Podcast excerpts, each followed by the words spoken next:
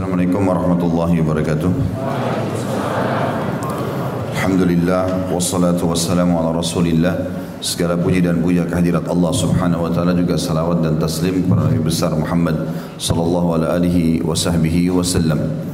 Pertama-tama saya mohon maaf karena terlambat Bapak Ibu sekalian semoga menunggu di majelis ilmu insyaallah dicatat pahala oleh Allah Subhanahu wa taala. Baik bahasan kita yang terakhir adalah hadis nomor 102 berhubungan dengan masalah menghormati tamu ya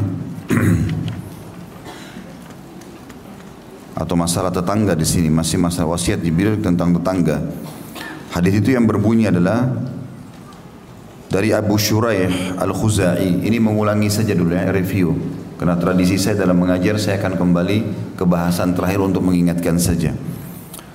Dari Abu uh, Abu Shuraih Al-Khuzai dari Nabi SAW beliau bersabda barang siapa yang beriman kepada Allah dan hari akhir artinya dia yakin Allah ada sehingga yakin juga ada janjinya Allah di akhirat masalah surga maka hendaklah ia berlaku baik kepada tetangganya ini juga akan kita titik beratkan bahasan kita pada hari ini masih ada hak tetangga Kemudian barang siapa yang beriman kepada Allah dan hari akhir maka hendaklah ia memuliakan tamunya.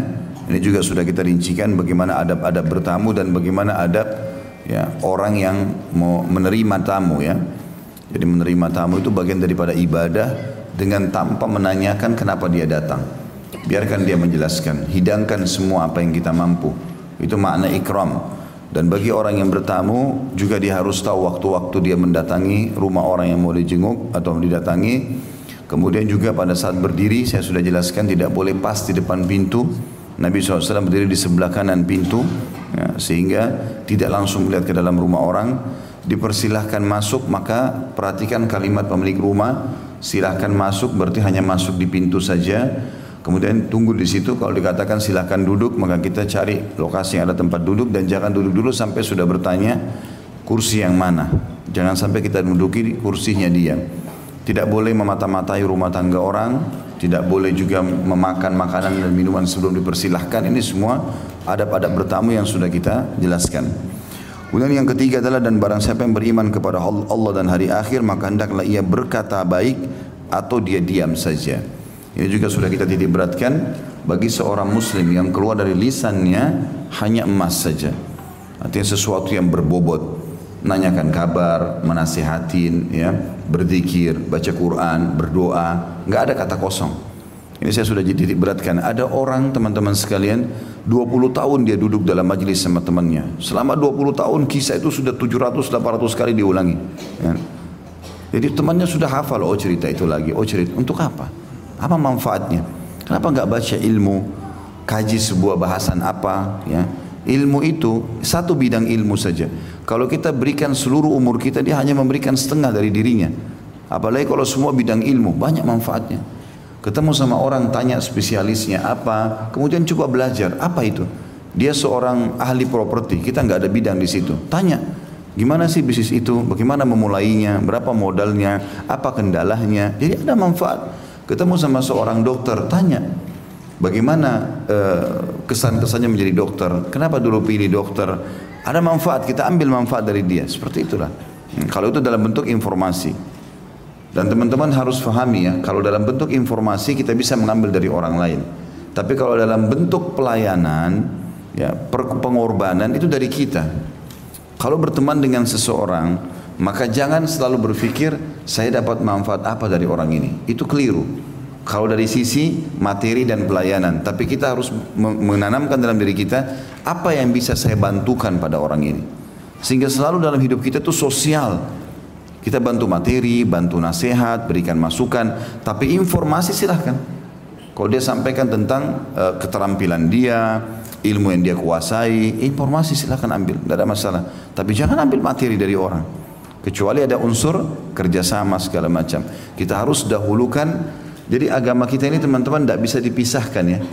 Ekonomi, politik, sosial, ini nggak bisa dipisahkan.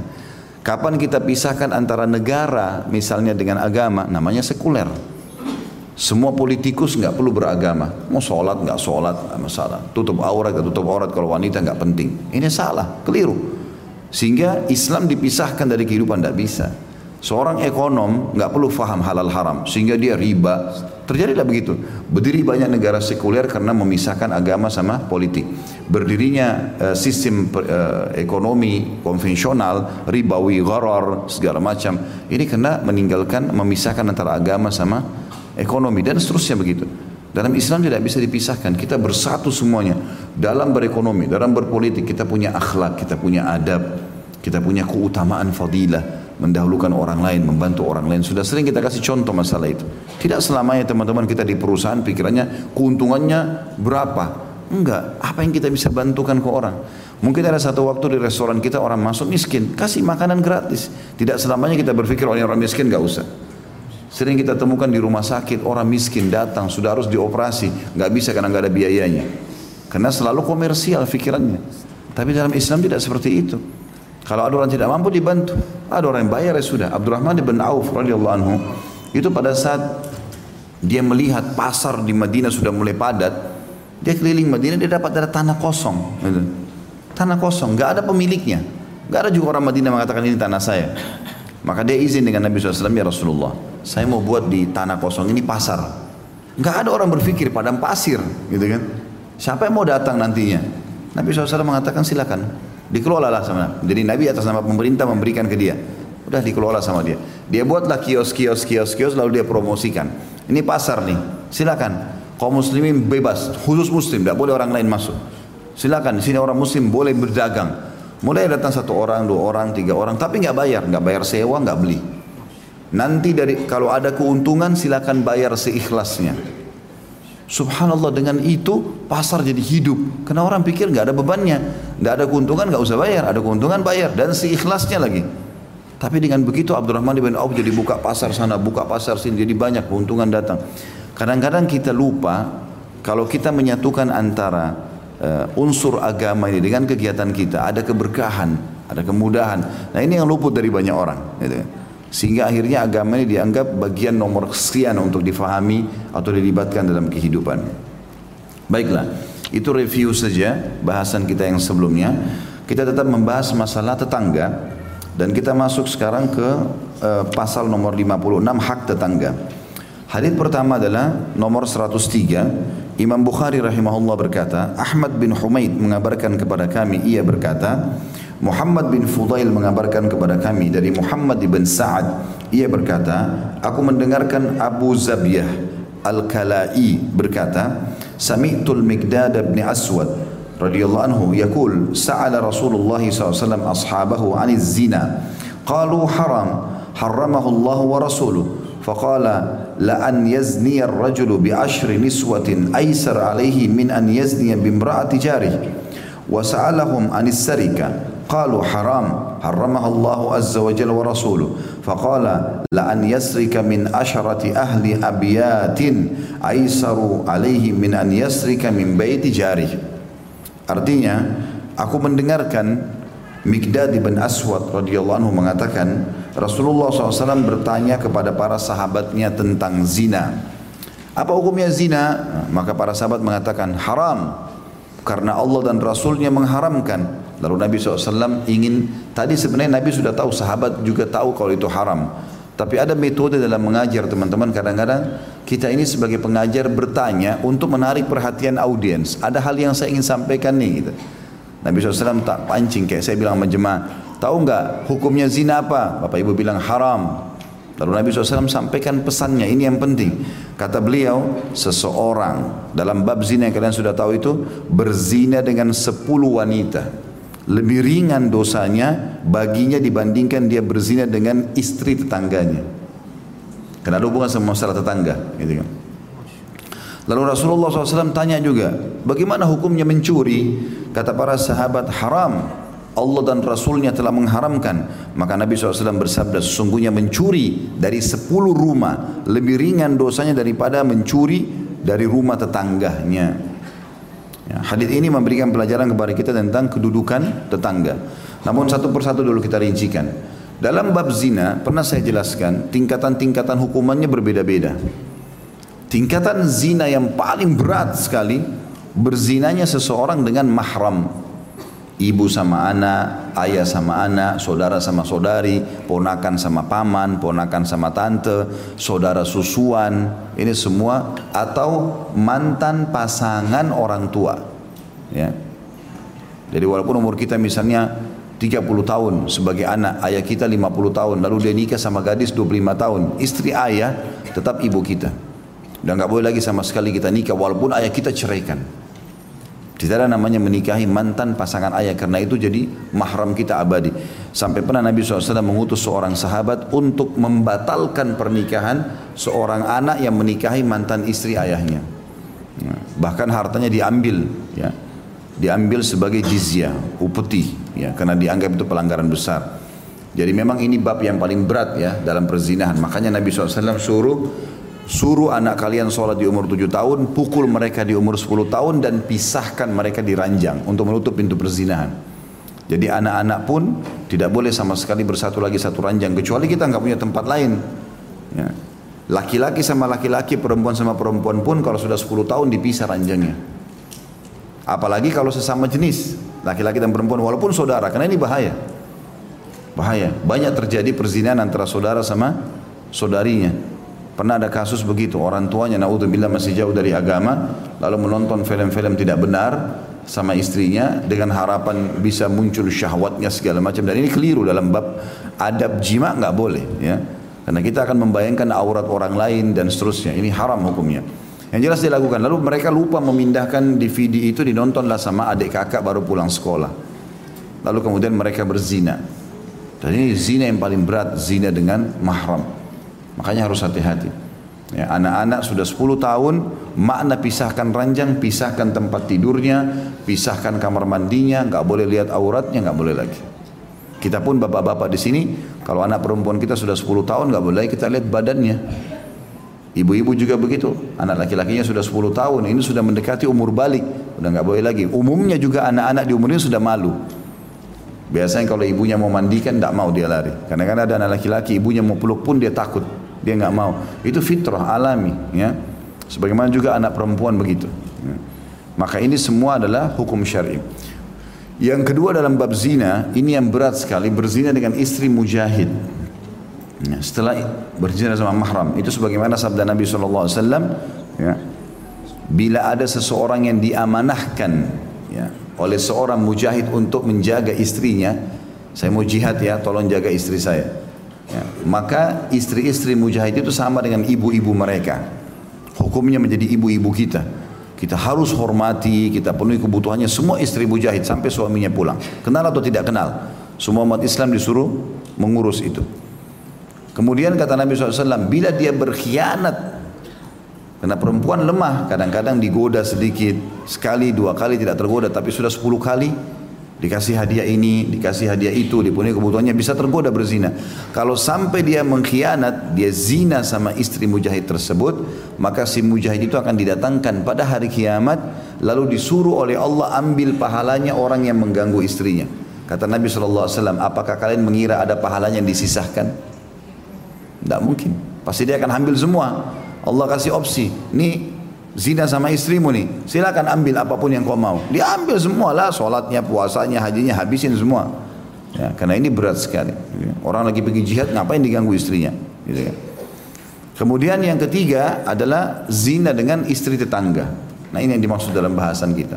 Ini bab zina juga berat, gitu kan? Zina sama istri tetangga.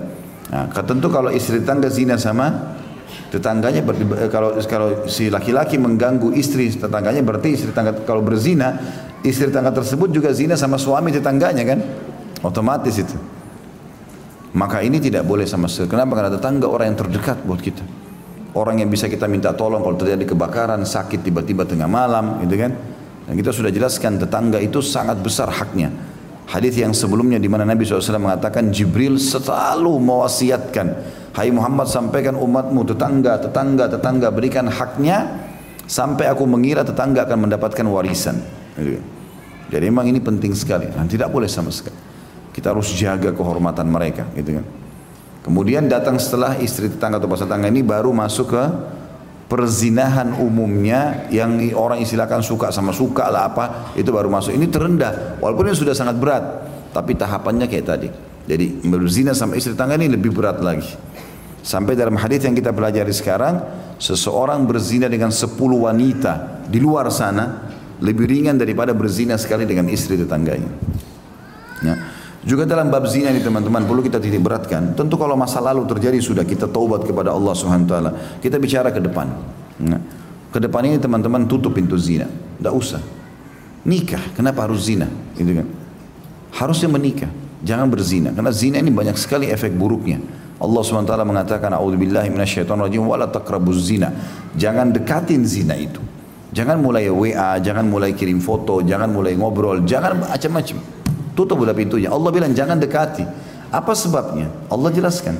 Innahu kana fahishatan wa sa'a innahu kana fahishatan wa waqtan wa sa'a sabila.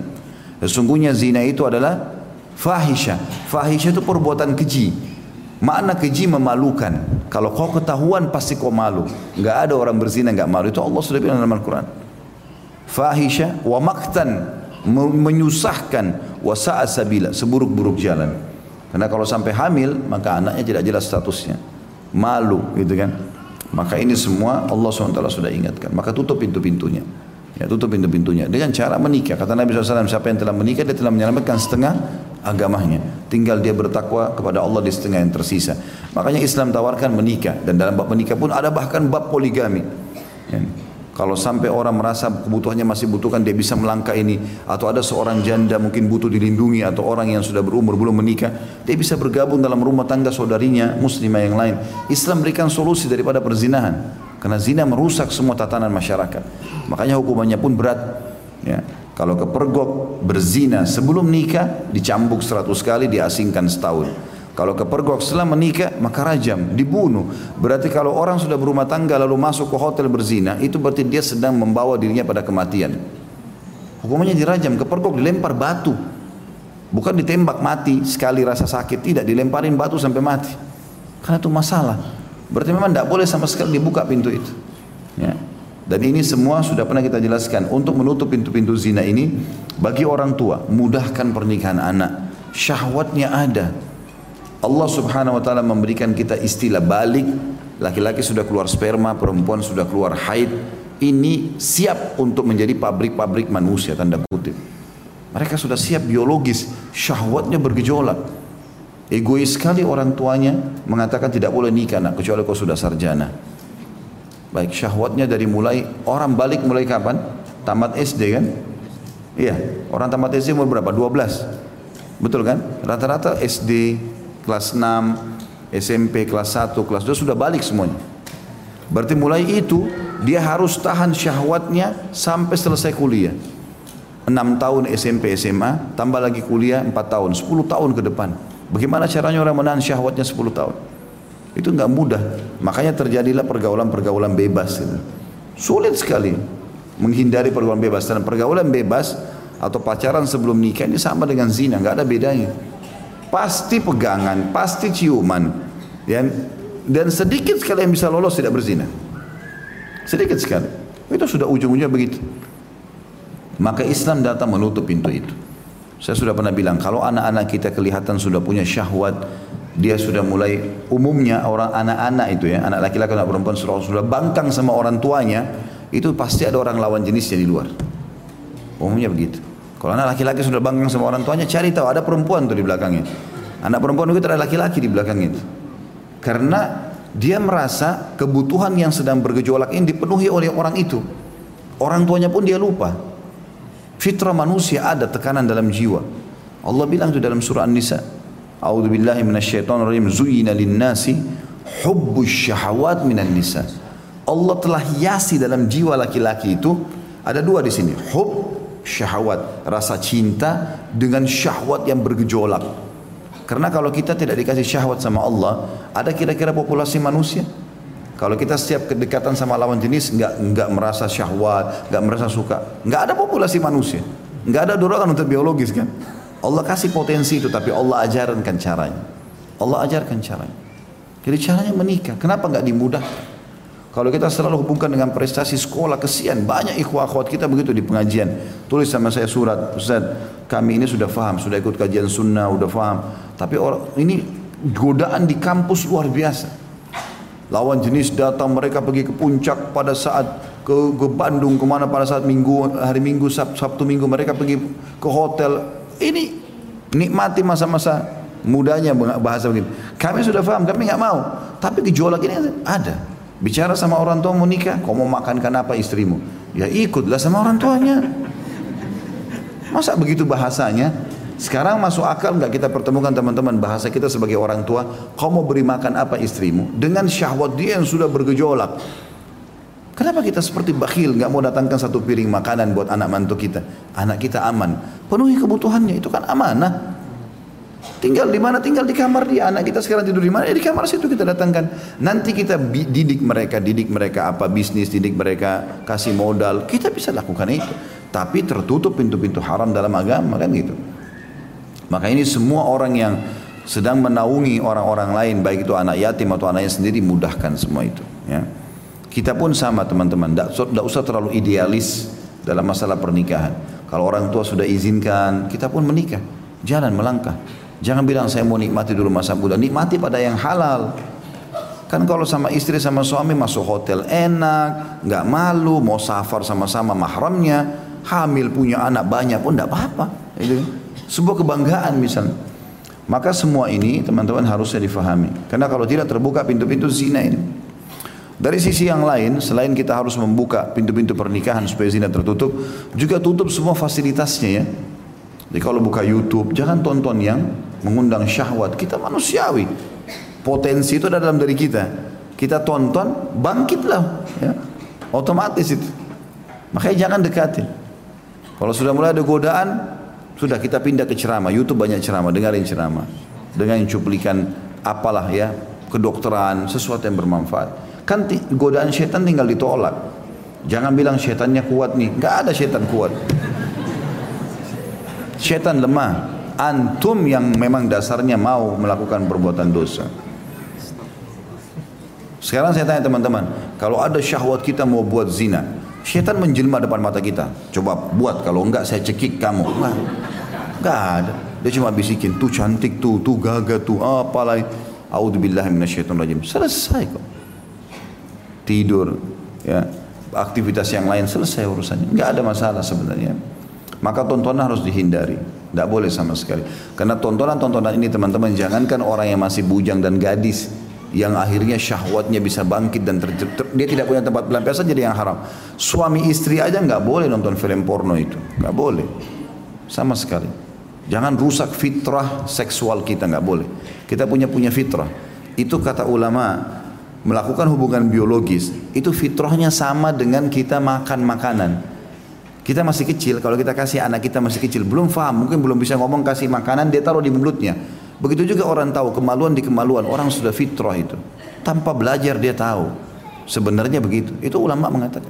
Fitrah. Sebagaimana kita tahu tangan ini fungsinya begini, ini rambut tumbuh di kepala, hidung ini untuk bernafas, ini suara keluar dari sini, kita tahu kemaluan juga untuk itu. Fitrah.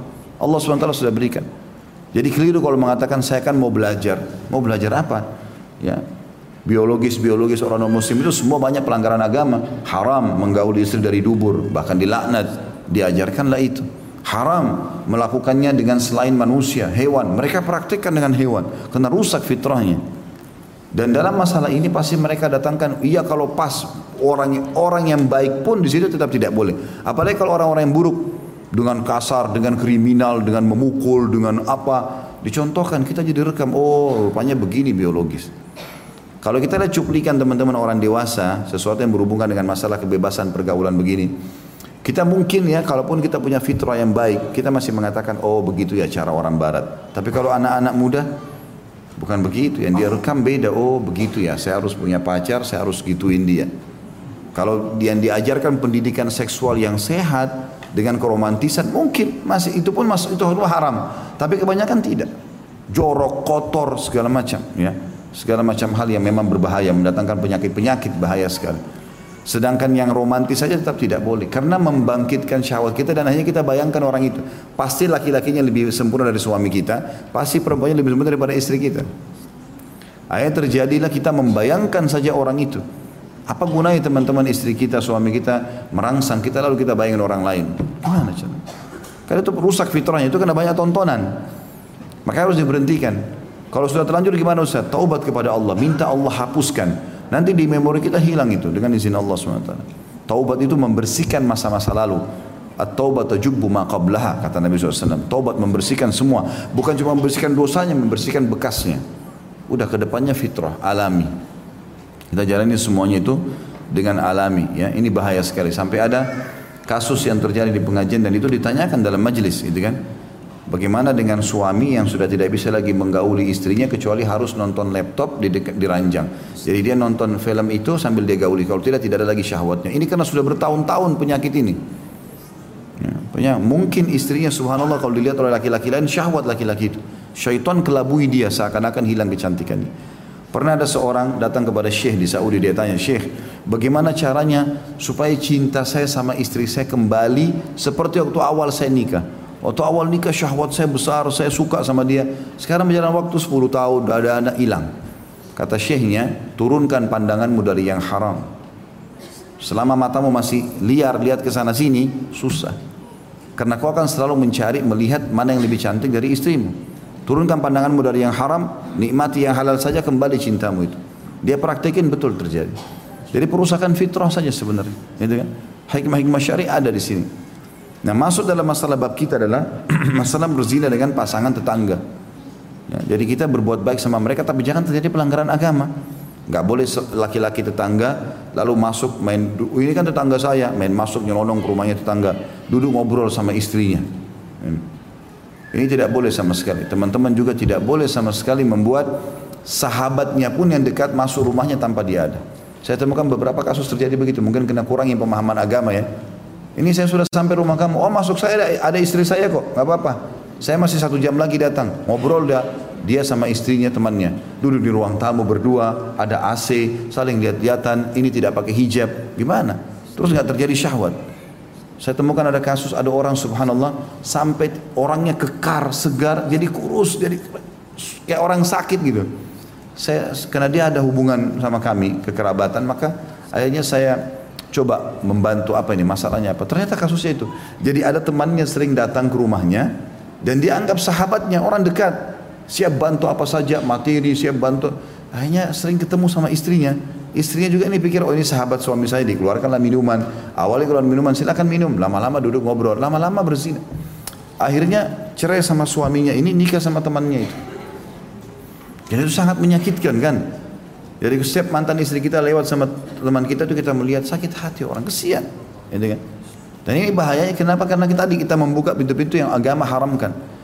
Menutup hijab bagi wanita, saudaraku muslimah, fahami baik-baik. Menutup hijab bagi wanita itu bukan saja keluar rumah, tapi pada saat interaksi dengan lawan jenis yang bukan mahram. Di rumah pun begitu.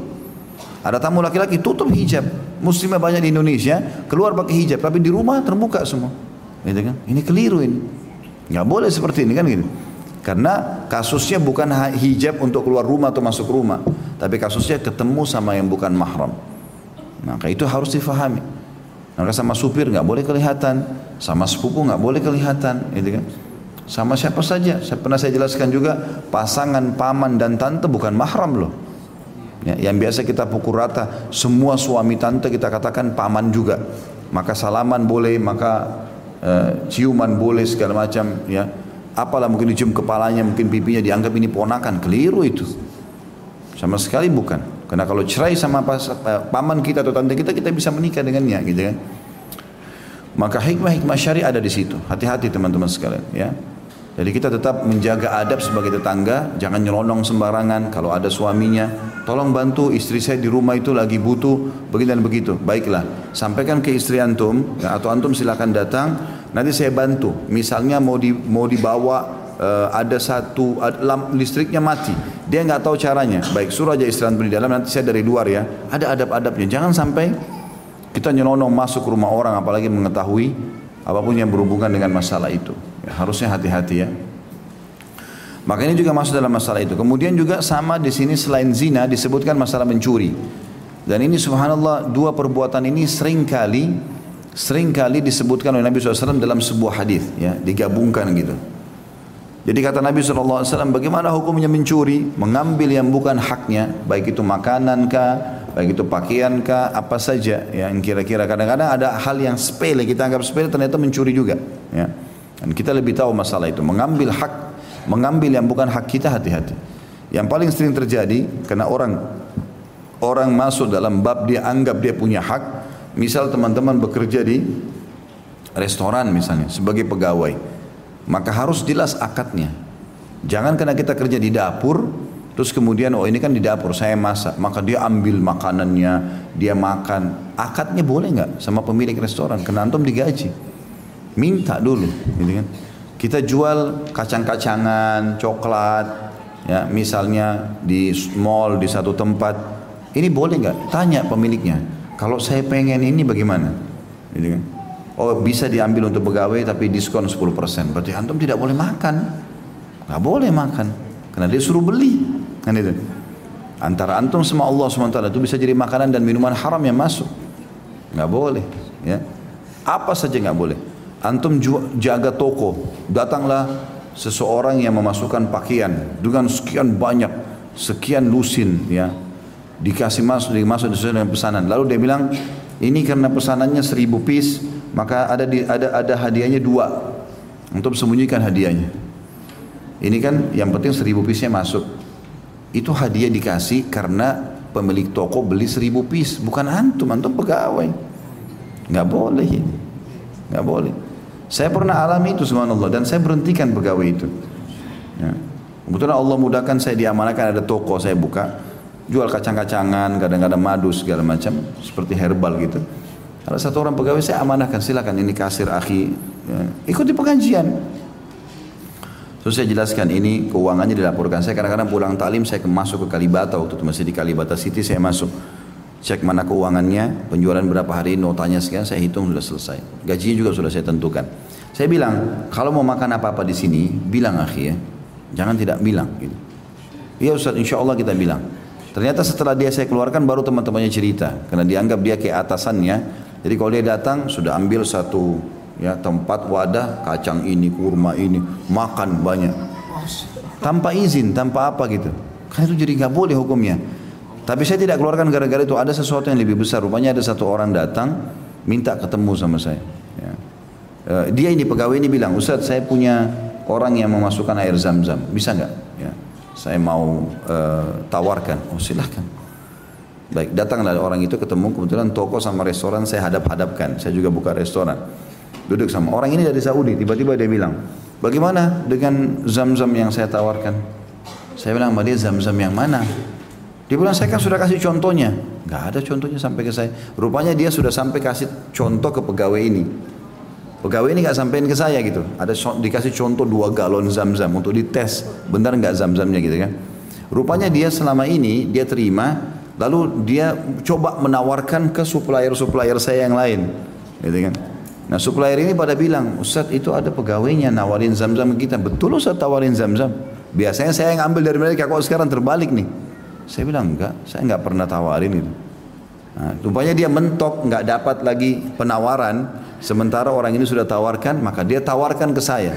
Dia bilang ada teman saya Ustaz. Padahal orang ini datang mendengar karena nama saya di toko itu. Jadi luar biasa dia balik-balikan kejadian ini. Maka saya tanya, akhi mana sampelnya? Kenapa enggak kasih ke saya? Oh, uh, ana fikir itu buat ana. Loh kok bisa buat antum? Antum pakai baju ada nama toko, terima gaji, itu buat pemilik toko. Haram dalam Islam, nggak boleh. Lebih jauh dari itu ternyata terbuka akhirnya. Ayah saya datang dari Makassar, duduk di kasir, ditemukan ada kartu nama, dibuat sama dia logonya toko, seperti persis kartu nama yang kami biasa sebarkan. Di situ tidak ada alamat, cuma nomor HP dia saja. Jadi setiap konsumen pergi dikasih itu. Jadi kalau mau order, order sama dia langsung. Perbuatan ini untuk apa? Untuk ngumpulin berapa duit? Haram dalam Islam, tidak boleh. Ini masuk dalam bab mencuri, gitu kan? Nah ini saya kasih contoh teman-teman, bukan alhamdulillah saya tidak sebutkan namanya orang itu. Saya juga sudah lupa bahkan namanya siapa. Tapi sebagai contoh saja. Tidak boleh ngambil ini. Yang bukan hak kita jangan. Jangan. Ya, ibu-ibu kalau mau ambil sesuatu dari haknya suaminya izin. Ya, saya mau begini dan begitu. Bagus itu adabnya. Ya, suami pun begitu. Mau ambil sesuatu dari istrinya, biar izin. Bagus. Kepada anak izin, anak kepada orang tua izin, teman sama temannya izin. Ya. Usahakan teman-teman jangan ada yang masuk ke tubuh kita kecuali yang halal. Pernah dalam hadis Bukhari disebutkan baginda Nabi alaihi salatu wassalam gelisah tidur. Belum pernah Nabi begitu. Biasanya Nabi kalau tidur sudah tidur. Ini gelisah. Lalu kata Ummu Salamah radhiyallahu anha istri Nabi SAW. Sehingga saya ini riwayat Ummu Salamah. Ya Rasulullah, anda gelisah nggak seperti biasanya. Kata Nabi SAW, tadi waktu mau tidur, saya sempat masuk rumah ini, saya temukan ada beberapa butir kurma yang tergeletak dekat ranjang. Maka saya lapar, saya langsung memakannya, kata Nabi SAW. Tiba-tiba setelah saya telan, saya terfikir, tiba-tiba saya ingat, ada kurma sedekah di rumah. Dan Nabi SAW tidak boleh menerima sedekah, gitu kan? Beliau sama keluarganya nggak terima sedekah. Maka saya tiba-tiba mengingat masalah sedekah itu, saya khawatir kurma itu dari sedekah, maka haram masuk ke perut saya. Nabi SAW nggak bisa tidur. Kita kadang-kadang subhanallah sudah bajunya hasil curian, makanannya curian, minumannya curian. Ini semua curian, haram. Pengambilan yang bukan haknya. Gitu kan? Tapi dia santai saja tidur, tidak takut bagaimana Allah SWT hukum. Dalam riwayat lain Abu Bakar radhiyallahu anhu pernah satu waktu uh, punya seorang budak yang dia pekerjakan. Bekerjalah budak tersebut. Setiap hari kalau ada hasilnya, dia beli makanan, makan sama Abu Bakar. Abu Bakar anu tidak pernah. Biasanya tanya, kamu dari mana kerja? Oh tadi saya angkat kurma, oh tadi saya begini, dapat ini, saya... Satu waktu dia bawa makanan, Abu Bakar sudah tidak tanya, langsung makan aja. Begitu habis makan, Abu Bakar baru tanya, ah, dari mana kau dapat hasilnya? Dia bilang dulu di zaman jahiliyah sebelum Islam, saya pernah pura-pura jadi dukun. Jadi dukun aja sudah salah, ini pura-pura lagi. Saya pura-pura jadi dukun, kemudian ada orang bertanya, saya sampaikan, ternyata betul jadi solusi buat dia. Dia punya utang, jadi dia anggap dia punya utang, dia miskin, dia, dia sudah janji mau bayar sekian. Sekarang sudah masuk Islam juga, dia ingat dia punya utang dulu masa jahiliyah dibayar sama dia. Abu Bakar langsung berdiri, korek tenggorokannya, muntahin makanan itu. Nggak mau masuk barang haram. Tidak usah teman-teman. Biar kita kelaparan, bahkan mati kelaparan, yang penting jangan haram masuk itu lebih baik. Di depan insya Allah ada buku judulnya itu kalau tidak salah akibat makanan haram. Beli buku itu. 10 ribu atau berapa harganya. Ya. Beli buku itu baca. Di situ terakhir itu ada contoh-contoh. Akibat-akibat masalah haram. Mau lebih jauh penjelasannya ada. Buku itu saya pernah beli dari Tablik Akbar di Makassar. Ada di Youtube insya Allah Khalid Basanama akibat makanan haram. Ada. Coba teman-teman dengar. Bahaya sekali. Penyebab penyebab penyakit kronis, penyebab ribut rumah tangga, penyebab anak nakal. Oh banyak masalahnya nih. Makanan haram. Antum kalau punya masalah coba kembali review lagi hidup antum. Ada masalah haram gak yang masuk? Gak boleh. Jadi banyak sekali bab-bab mencuri ini yang orang tidak faham. Dia pikir mencuri itu hanya sekedar masuk rumah orang ambil barang orang. Tidak, banyak yang lain. Termasuk kalau antum menemukan benda main ambil saja tanpa diiklankan bisa masuk dalam bab mencuri. Namanya luqata ya, dalam agama. Kalau kita temukan benda jatuh, handphone, kah duit, kah jangan disentuh, gak usah. Gak usah jadi pahlawan, kesiangan, ya. Biarin aja. Mungkin lima menit kita ambil ada orangnya datang. Kecuali di tempat kita ada tamu datang, handphonenya tertinggal, kita amankan lain. Ya, di yayasan kita, di sekolah kita kita simpan. Jadi kalau ada yang terting, ada yang ada yang ada yang ada yang meminta maka ini loh diiklankan di sekolah itu atau di tempat itu ada di sini, ada di ruang penyimpanan misalnya. Itu tidak masalah. Tapi kalau di jalan tidak usah. Nggak perlu sama sekali kita menyentuhnya. Nanti bahaya bisa masuk dalam bab bab-bab ini ya dan seterusnya. Ini semua tidak boleh. Maka kata Nabi SAW khusus masalah mencuri. Bagaimana hukumnya haram ya Rasulullah? Lalu beliau bilang seseorang mencuri di 10 rumah. Bukan motivasi untuk mencuri. Tapi menggambarkan tentang besarnya mencuri di rumah tetangga. Seseorang mencuri di 10 rumah. Lebih ringan baginya dibandingkan mencuri dari rumah tetangganya. Kandungan hadis ini yang pertama peringatan keras agar tidak mengganggu tetangga baik dengan perbuatan ataupun ucapan. Ya, karena berzina dimulai dari ucapan.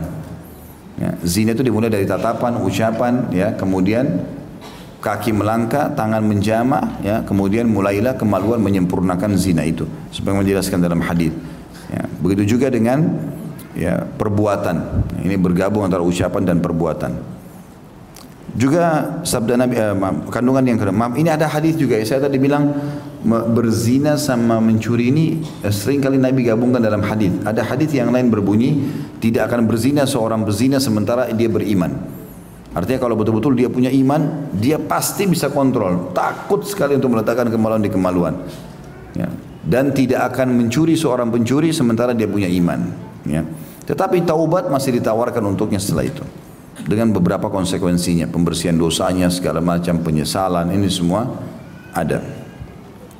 Yang kedua, salah satu hak tetangga adalah tidak dibuat takut dalam urusan harta dan keluarganya.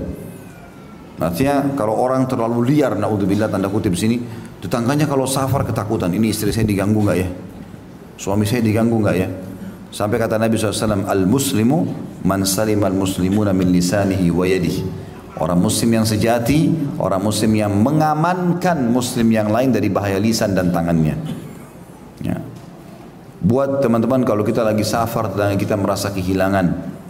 Kalau kita sebagai seorang suami tinggalkan rumah istri anak kita merasa kehilangan. Rindu kapan kita pulang. Jangan menjadi suami begitu keluar anak istrinya bilang Alhamdulillah dia keluar.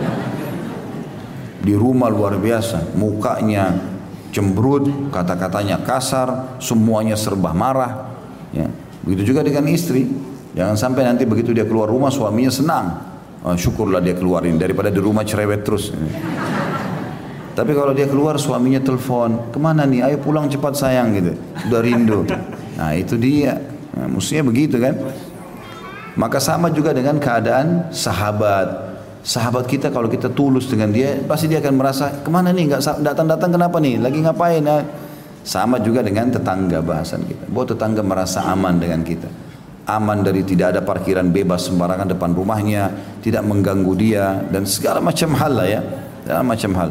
Kalau kita mau bangun sesuatu izin sama dia baik-baik ya, jangan sampai merusak rumah dia dan seterusnya lah. Banyak hal-hal yang merupakan hak itu. Yang ketiga, tetangga mempunyai hak yang besar yang harus dijaga dan diperhatikan dengan cara memberikan berbagai bentuk kebaikan sesuai kemampuan dan menjauhkan gangguan darinya. Apa pun yang kita lakukan dari kebaikan Allah catat pahala. Kita sudah jelaskan termasuk memberikan makanan ya. Memberikan makanan kata Nabi SAW kepada seorang sahabat, kalau engkau masak lebihkanlah masakan itu dan berikanlah kepada tetangga-tetanggamu. Jika beliau bersabda kepada Jabir bin Abdullah dengan istrinya pada saat kasus makanannya Jabir yang membanyak ya di perang Khayb eh, di perang Khandaq. Sudah pernah kita ceritakan kisah itu. Maka Nabi SAW mengatakan bagi-bagilah kepada tetanggamu hai Jabir karena mereka sedang tertimpa kelaparan. Yang keempat, sebagian perbuatan zina memiliki dosa yang lebih besar daripada dan lebih buruk dari perbuatan zina yang lainnya. Sebagaimana sudah kita jelaskan dari tingkatan berzina itu. Ya. Baik, kita masuk sekarang ke pasal setelahnya. Nomor 57 mulai dengan tetangga ketika memberi sesuatu. Mulai dengan tetangga ketika memberi sesuatu. Hadis dalam bab ini atau pasal ini adalah nomor 104 Imam Bukhari berkata, Muhammad bin Minhal mengabarkan kepada kami, ia berkata Yazid bin Zurai mengabarkan kepada kami ia berkata Umar bin Muhammad mengabarkan kepada kami dari ayahnya Ibn Umar radhiyallahu anhu maqal qala Rasulullah sallallahu alaihi wasallam ma zala Jibril yusini bil jari hatta dhanantu annahu sayuwarrithuhu dari Ibnu Umar dan Anumah ia berkata Rasulullah SAW bersabda Jibril masih terus berwasiat kepadaku tentang berbuat baik kepada tetangga hingga aku mengira bahwa Jibril akan menetapkan warisan baginya. Dan ini hadis ini sudah dijelaskan di nomor 101 tetapi yang ditekankan Imam Bukhari sini adalah hadis ini menandakan bahwasanya tetangga harus didahulukan. Makna warisan begitu kita meninggal maka akan ada orang yang punya hak yang menerima ahli waris sudah ada. Ya. Makna di sini adalah kalau seandainya orang memahami kedudukan tetangga maka mungkin dia akan memberikan warisannya. Bisa makna begitu karena tingginya kedudukannya. Ini sudah kita jelaskan hadis ini. Kita pindah ke hadis 105. Imam Bukhari berkata Muhammad bin Salam mengabarkan kepada kami ia berkata Sufyan ibn Uyainah mengabarkan kepada kami dari Daud ibn Syabur dari Abu Ismail dari Mujahid an Abdullah bin Amr radhiyallahu anhuma annahu dhubihat lahu syat faja'ala yaqul li gulamihi ahdaita li jarina al-yahudiyyah atau Yahudiyyi ahdaita li jarina al-yahudi Sami'tu Rasulullah SAW yakul mazala Jibrilu yusini bil jari hatta dhanantu annahu sayuwarrituhu. Dari Abdullah bin Amr radhiyallahu anhu bahwa satu ekor kambing disembelih untuknya lalu dia berkata kepada pembantunya, "Apakah sudah engkau berikan tetangga kita yang orang Yahudi itu? Apakah sudah engkau berikan tetangga kita yang Yahudi yang itu? Maksudnya kita punya tetangga Yahudi di sini, Yahudi di sana. Udah dikasih belum tetangga-tetangga ini dari potongan kambing tadi?" Karena aku pernah mendengar Rasulullah SAW bersabda, Jibril terus berwasiat kepada aku tentang berbuat baik kepada tetangga hingga aku mengira bahwa beliau akan menetapkan warisan baginya. Dan di sini teman-teman berarti menandakan pelajaran baru buat kita. Kandungannya adalah disunnahkan saling memberikan hadiah antara tetangga karena hal itu dapat menumbuhkan dan menambah rasa cinta dan kasih sayang dan juga tetangga itu muslim atau kafir sama. Ya, sama saja. Tetap kita harus berbuat baik dengan dia. Saya sudah pernah kasih contoh tuh ya. Jangan kalau tetangga kita Nasrani udah matikan aja lampunya, ya ambil aja pohonnya, nggak apa-apa kan orang kafir. Nah ini nggak boleh, haram dalam Islam. Justru kita harus menjadikan dia sebagai mad'u. Tunjukkan akhlak yang Islam, yang Islami. Mungkin dengan itu dia dapat hidayah. Banyak orang masuk Islam justru karena akhlak. Ya. Justru karena akhlak gitu. Nomor 106 Imam Bukhari berkata Muhammad bin Salam mengabarkan kepada kami ia berkata Abdul Wahab Al-Thaqafi mengabarkan kepada kami ia berkata aku mendengarkan Yahya bin Sa'id mengatakan Abu Bakar mengabarkan kepadaku anna Amrata haddathathu annaha sami'at Aisyah radhiyallahu anha yataqul أنها سمعت عائشة رضي الله عنها تقول سمعت رسول الله صلى الله عليه وسلم يقول ما زال جبريل يوصيني بالجار حتى ظننت أنه أنه لا يورثه Amrah mengabarkan kepadanya bahwasanya ia mendengarkan Aisyah radhiyallahu anha berkata, aku mendengarkan Rasulullah SAW bersabda Jibril masih terus berwasiat kepadaku tentang berbuat baik kepada uh, kepada uh, berbuat baik kepada tetangga di sini ya. Ada kalimat tetangga yang kurang berwasiat kepadaku agar berbuat baik kepada tetangga hingga aku mengira bahwa beliau akan menetapkan warisan baginya. Hadis ini juga sama, mirip cuma beda lafaz saja.